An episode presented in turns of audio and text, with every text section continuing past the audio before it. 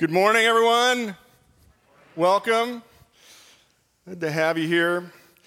My name's Tom Vanderwell, and I'm usually uh, preaching in the auditorium. We have a, another venue right down the hall here, and at 9:15 every Sunday we have a service in the auditorium that runs concurrently with this one. And so I'm usually in there, and I'm going to tell you a story that I've told in that room before. But that's what's kind of cool is I can use reuse stories because most of you haven't heard it. Uh, we just sang that song, Oh, How He Loves Us. And I don't know if you know this or not, but um, the lyrics are actually a little bit different. The lyrics uh, of the original go, Heaven meets earth like a sloppy wet kiss. And we changed to unforeseen kiss because sloppy wet kiss just is, it freaks people out. But it, I, I, tell you what, I, I, like the, I like the original, and here's why. Uh, my Vanderwell clan is a very affectionate group, which is kind of weird because most Dutch clans are not very affectionate, uh, I find. But I was raised um, witnessing, I mean, my, the Vanderwell family always kissed one another. I mean, I grew up watching my dad kiss his dad uh, and, and mom. I grew up kissing both my mom and my dad. It was just kind of what we did. And so you know, kissing my dad has, has, has been something I've done my whole life without even really thinking about it. Now, the thing you need to know about Grandpa Dean is that when he kisses, he gets his lips way out like this. And one day, I was in the car, I was on a road trip, and my daughter called, and, and I was having a particularly bad day that day. And so we got off the phone, and she sends me a picture, and it's a picture, a selfie and in the selfie, she goes, Big sloppy wet Papa Dean kiss, Dad. Sending it your way. And here's the thing I know, I know a father who loves me like a sloppy wet kiss. For me, it, it connects to a father who has loved me and been proud of me my whole life. And that is our God.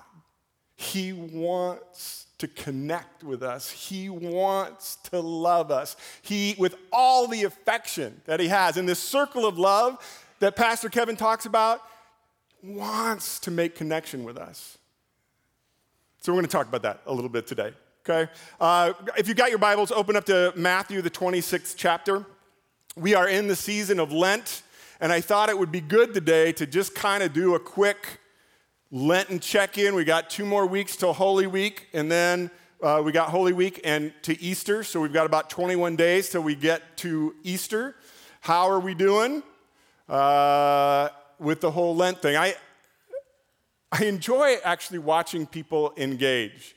And I have found it really interesting because traditionally, Lent is not always practiced by Protestant churches. Because for so many centuries, the Catholic Church were really hardcore about it, prescriptive about it, and it was, it was something that you did. And so when the Protestant Reformation happened, then uh, most of the Protestant churches said, We're not doing that anymore. And so we're, you know, we're among really a relatively minority of Protestant churches that actually has tried to rediscover this season of Lent. And I found it interesting as people connect because people are trying to engage, and I, have talked to some people that are like going, you know what, I grew up Catholic. Uh uh-uh, uh, not doing it. This thing is just, because they know it's kind of stale. And the way it was practiced was not actually spiritually lifting, it was kind of spiritually uh, just disconnected. And then there are others like Brett Wiersma, our youth pastor was preaching in the auditorium a couple weeks ago, and he's just like, Look, I didn't grow up practicing Lent, so I'm, I'm, a, I'm a Lenten amateur, and I, I don't know if I'm doing it right. I don't know if I'm doing it wrong. I don't know what I'm doing. And so we've got people on the spectrum all across the way. And we think of Lent a lot of things about just giving things up, and teachers have been talking about that the last couple of weeks. And that's kind of what we associate. What are you going to give up for Lent? And I have found that there are those Lenten perfectionists that they're going to give something up and I got to do it perfectly. And so they go through Lent kind of like, ah! I can't screw up. I can't mess up. I can't mess up. I got to do this just right. And then when they do mess up, it's like, oh, okay, I guess I have to give up now wait till next year. Try it again. And then there are the Lenten negotiators. Okay, God, can I, all right, is this enough for me give up? Or, because I don't really want to give that up, but if, with this, is this good enough to give up? So they're kind of do that negotiation thing. Some people um, are, are Lenten sluggards. Yep, I'm giving up broccoli for Lent. But Tom, you don't like broccoli. Yep, well, I'm giving up the opportunity that I might actually like it. And then there are the Lenten martyrs who walk around like they're constantly at a funeral. How are you doing today? I'm in Lent and I gave up coffee. and so we've got all of these different experiences. But can I extend a little grace today? Wherever you're at, however you are engaging with it, that this is not meant to be prescriptive, it's meant to be personal. And what we're, well, Lent is a tradition, okay? It's not scriptural. There's nothing in scripture that says we should practice Lent. It's a tradition. And traditions are kind of funny. I, a couple weeks ago, I wrote a blog post about traditions. The national anthem before a ball game is tradition, right? Did you know that actually the first time the Star Spangled Banner was sung at a baseball game was in 1918? And it was during World War I, and there was game one of the World Series between the Cubs and the Red Sox. And the third baseman for the Red Sox was a veteran. And so in the seventh inning, during the seventh inning stretch, he grabbed a microphone and impromptu sang the Star Spangled Banner. It wasn't even the national anthem then. Uh, that happened in 1931. So he sang the Star Spangled Banner, and it was such an, such an amazing moment. The crowd went wild. And from that moment on, it became a seventh inning stretch song until World War II, when now we had recording technology, so ball clubs around could just play the record and they started doing it before the game. But it's just a tradition. There's no rule, there's no law. It's, in fact, for decades, you know, baseball, professional baseball, been around since the 1860s, 1870s. So for decades, it was never sung. But now it's become this tradition. And I find that traditions Sometimes they either become stale because it gets disconnected from the reason we started doing it all together, or it becomes a sacred cow. And even though there's no law, there's no rule, there's no commandment, there's nothing, um, it becomes sacred to us, and we have to hold on to the sacred tradition. And in either case, I think it begins to lose the power of what a tradition is originally intended to do and that is to connect us as a group to something bigger, something more meaningful. And that's what Lent is. It's a season where we are simply trying to reduce or remove distractions so for that this season we can connect with the story Connect with what Jesus did for us. Connect with what Pastor Allie in the auditorium the first week of Lent had us meditate on. That he, that God made him who had no sin to be sin for us, that we might become the righteousness of God. Think about that. He who had no sin became sin for us, that we might become the righteousness of God. Now, there's a whole lot in that. And we want to connect with it. In fact, God, the Father, wants to connect with us. Phil DeBoof in the 8 o'clock service this morning quoted the scripture, but for the joy set before him, Jesus endured the cross. And what is a joy? You are. We are. We are the joy that Jesus went to the cross to make way for, so that God could connect with us. He wants to, he wants that affectionate personal relationship. Remember what Kevin was preaching a, a month or two ago about that inner that inner relationship, that intimate, not just a set of rules, not just a set of, of doctrinal things that I that I memorize and know and mentally assent to, but a living relationship with the creator of the universe. Not out there, but in here. So as you approach Lent, here's what I want to do I want to take any sense of burden off of you. And I want you to do what Kevin encouraged us to do a month or two ago and go, God,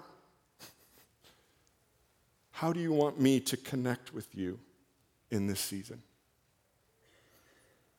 What, do you, what distractions can I remove so that I can invest in the story?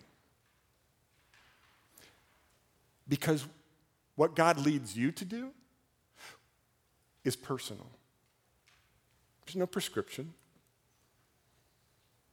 And what God leads you to do may be very, very different than what He leads me to do. In fact, I haven't really shared with anybody what God and I are working on in fact, it took Wendy two weeks to see the change in behavior and go, there something different here? Yep. Just not talking about it. Why? Because it's between me and God. It's personal. So, where do you personally connect? All right, so let's connect to the story. We're in Matthew chapter 26. We're at the point of Jesus' arrest. He's been in the garden praying as Kathy shared with us a couple weeks ago, God, let this cup of wrath pass from me. We're beyond that. Now we get to the arrest. Verse 47. While he was still speaking, Jesus was still speaking to the disciples, Judas, one of the twelve, arrived. With him was the large crowd armed with swords and clubs sent from the chief priests and the elders of the people. Now the betrayer had arranged a signal with them. The one I kiss He's the one, arrest him. Going at once to Jesus, Judas said, Greetings, Rabbi, and kissed him. Jesus replied, Do what you came for, friend. Then the men stepped forward and seized Jesus and arrested him. And with that, one of Jesus' companions, uh, it doesn't name him here, but in, the, in one of the other gospel accounts, it names this as Peter. Uh, he grabs his sword, drew it out, struck the servant of the high priest, cutting off his ear. Put your sword back in its place, Jesus said, for all who draw the sword will die by the sword. Do you think that I cannot call on my Father? He will at once at my disposal more than 12 legions of angels. But how then would the scriptures be fulfilled that say this must happen this way? In that hour, Jesus said to the crowd, Am I leading rebellion that you have come out with swords and clubs to capture me? Every day I sat in the temple courts teaching and you didn't arrest me. But this has all taken place that the writings of the prophets might be fulfilled. Then all the disciples deserted him and fled. A couple things I want to point out about the scripture. Uh, one is in the garden, Jesus had been praying, Lord, let this cup pass from me. And the Luke account says that as he's praying, he's in such agony thinking about the death he is about to die, what he is going to suffer, that Luke says that he began to sweat drops of blood, which is actually a medical condition. It has been documented throughout history. This actually happens to people. And usually when it happens, it could be fatal. And in the garden, Luke says, God sent an angel to strengthen Jesus and shore him up. Why? Because he still had his mission to fulfill. He still had his mission to go to. He still had to suffer and die on the cross. And if he's sweating blood and he's in that much agony, he may not make it to the cross. So God sends one angel to, sh- to shore him up. Now he says, Don't you know that I could call 10 or you know 12 legions, more than 12 legions? That's 6,000 in a legion. 72,000 angels are at my beck and call. Well, if they were at his beck and call right at that moment with Peter and the gang, they were at his beck and call back when he said, Let the cup pass from me. But he didn't call down the, the legions, he just got one to help him through. Now, I've got this morning a principle and four players. That's where we're going. A principle and four players. Here is the principle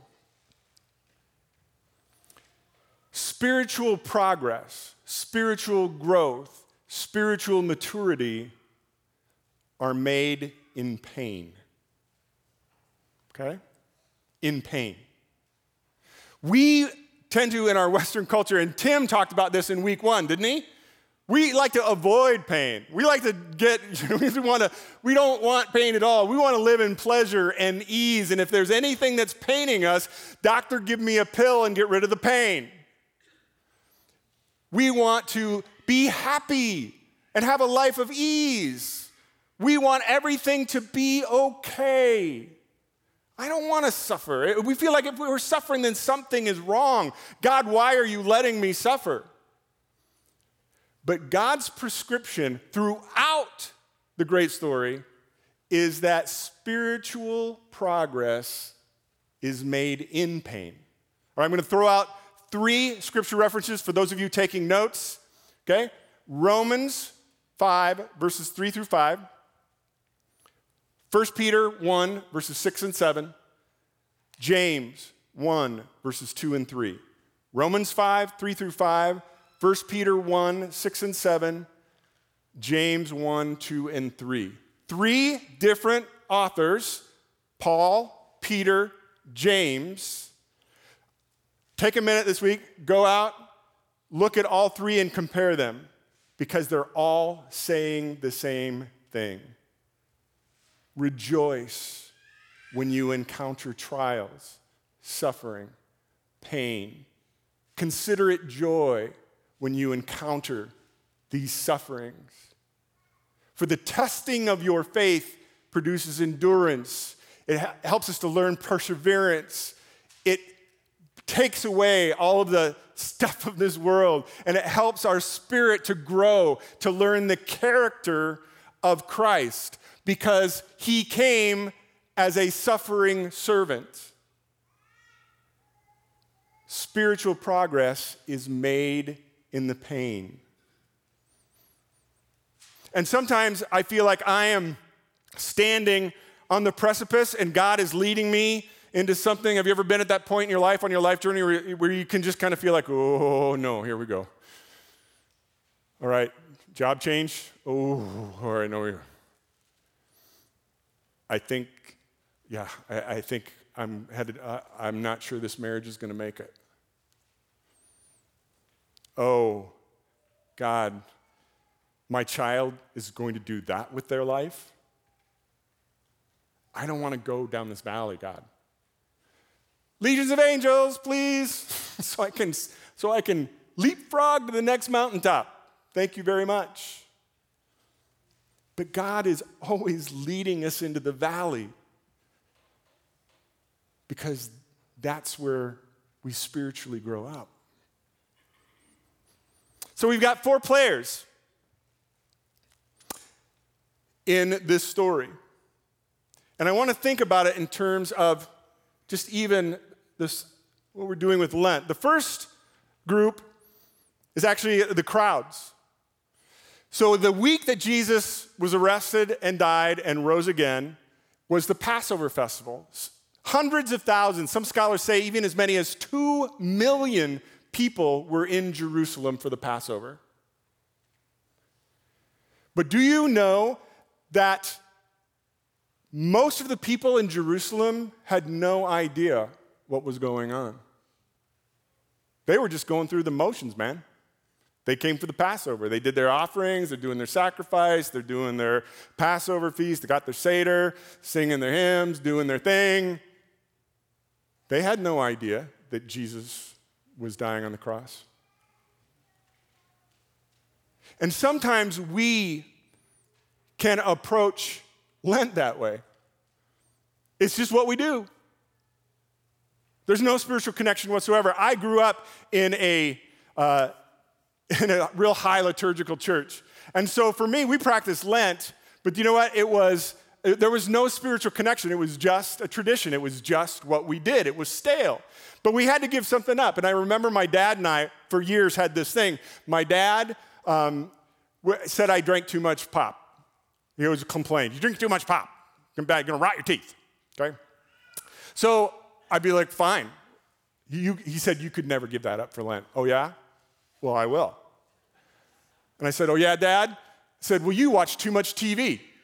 Come home every night, lay down, fall asleep in front of television, then go to bed. And he goes, All right, well, I'll give up TV.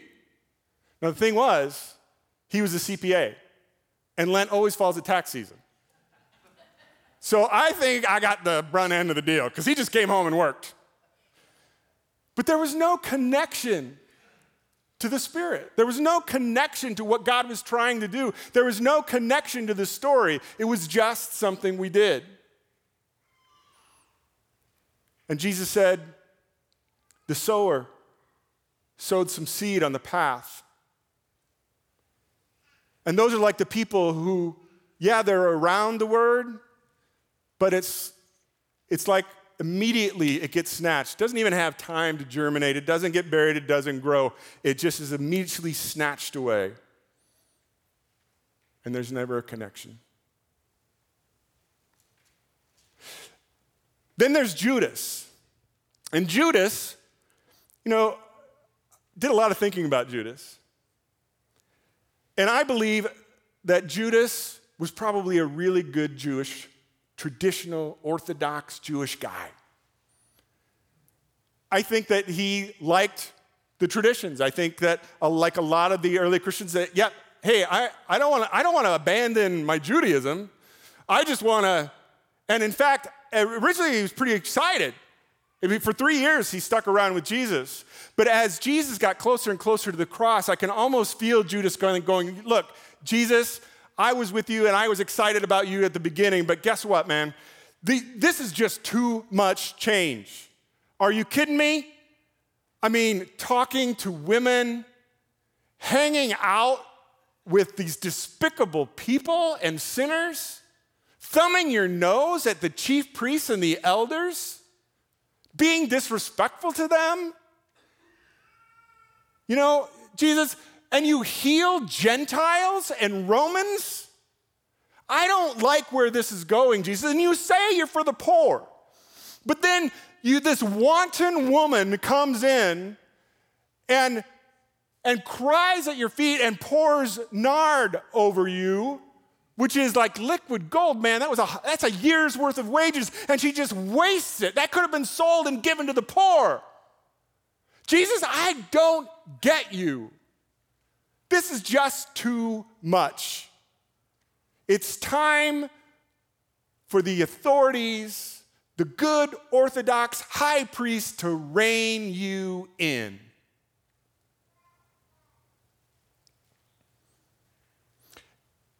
And sometimes I find that there are, there are individuals who get more,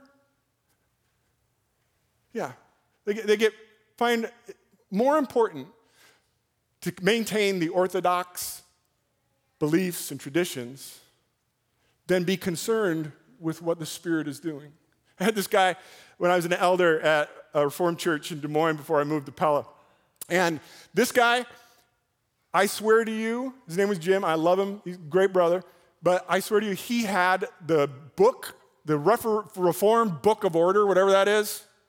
I think he had it memorized. He knew every section, every subparagraph, every line.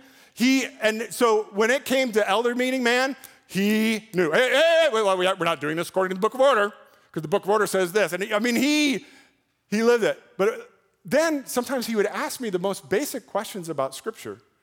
And I'm like, oh, dude, I think, I think he studied the book of order more than he studied the Bible. And I just never forgot that. He was really, it was really important to him to keep the orthodoxy, to keep the tradition, to keep the order. But when you do that, sometimes you have no connection to what God is actually doing. And some seed, Jesus said, is it's like that that falls on rocky ground.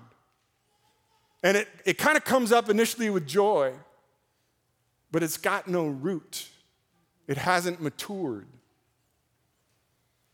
And so it just withers. And then we've got Peter. And we all know that Peter denied Jesus. Peter actually followed Jesus to the first set of trials in the middle of the night. He was at the home of Caiaphas the high priest, where Jesus met with Caiaphas and then with the Sanhedrin, the, the religious elders, and they put him on trial. And as they're leaving Caiaphas' house to go to the Roman jail, it is just about dawn by then. And Peter is in the courtyard where twice he has said, No, no, no, no, I, I, nope, I'm not associated with him at all. And Luke records that as they're moving Jesus out of Caiaphas' house, the third time somebody says, No, no, no, no, I saw you with him. And Peter cusses like a sailor, like the good sailor he is, and says, I tell you, I don't know the man. And immediately Luke says, the rooster crowed. And Luke records that at that moment, the rooster crows, and Jesus, who's being led away, stops and looks at Peter right in the eye. Can you imagine that look? So I think that Peter was dealing with two things. Number one, he was scared for his life because he knew that if they arrested Jesus and crucified him, they'd be coming for his followers next. And I think he was ashamed at having denied him just as Jesus said he was going to do. So, in his shame, in his fear, in his worry about himself and his own skin, he slips away. And I find that sometimes we're like that. We get so caught up with the worries of our own life. We get caught up in the distractions of what's going on in the world. Um, Wendy told me the other morning she was, uh, read, I was listening to a podcast and said, um, they said that in the average day, we take in as much information because we're connected to our phones, we're connected to media, constant stream of information we take in more information in a day than the average person took in a year a century ago. Isn't that amazing? Which means that if that's a year every day, then in three months, we take in as much information as a, someone 100 years ago took in in a lifetime. Distracted? Uh huh. And we can get so distracted by what's going on and so fearful of what's happening on the other side of the world and so uh, that we lose sight of what the Spirit of God is doing. And some seed fell amongst the thorns. And it sprang up like joy. But the cares of this world choked it. And then the fourth player is John, the Apostle John. John was the only disciple who showed up at the cross. I mean, he deserted at first with all the rest. The prophecy was fulfilled. The shepherd will be struck and the sheep will be scattered. And he's scattered. But he's the only one that showed up at the cross. Why? Well, John is called the disciple who Jesus loved. And I don't know why. I don't know why he got that nickname and none of the others did. But I can tell you this Scripture says that love casts out fear. And I believe that it was John's love for Jesus. It was Jesus' love for John that he had embraced and experienced. I think it was love that allowed him to overcome his fears, overcome his anxieties, overcome his worries. Jesus is dying. My friend is being crucified. And I need to be there with him. Ironically, John is the only disciple that wasn't martyred. He's the only disciple of the 12 that lived in, to old age and died of old age. Isn't that interesting? And it was John standing in front of the cross that Jesus said, Take care of my mom. And he did. And some seed fell on good soil, and it produced a fruitful crop. So, where am I with Lent? Am I disconnected? Am I going through the motions? Stale? Is Lent my sacred cow? And I'm doing it, I'm doing it right, making sure that I'm doing it dutifully. I told the auditorium family a couple weeks ago that Lent is not about earning spiritual capital. Because we take it that way, don't we, sometimes? I'm going to earn some spiritual capital. I'm going to I'm going to earn God my merit badge. So when we get to Easter, I can say, Yes, I did Lent.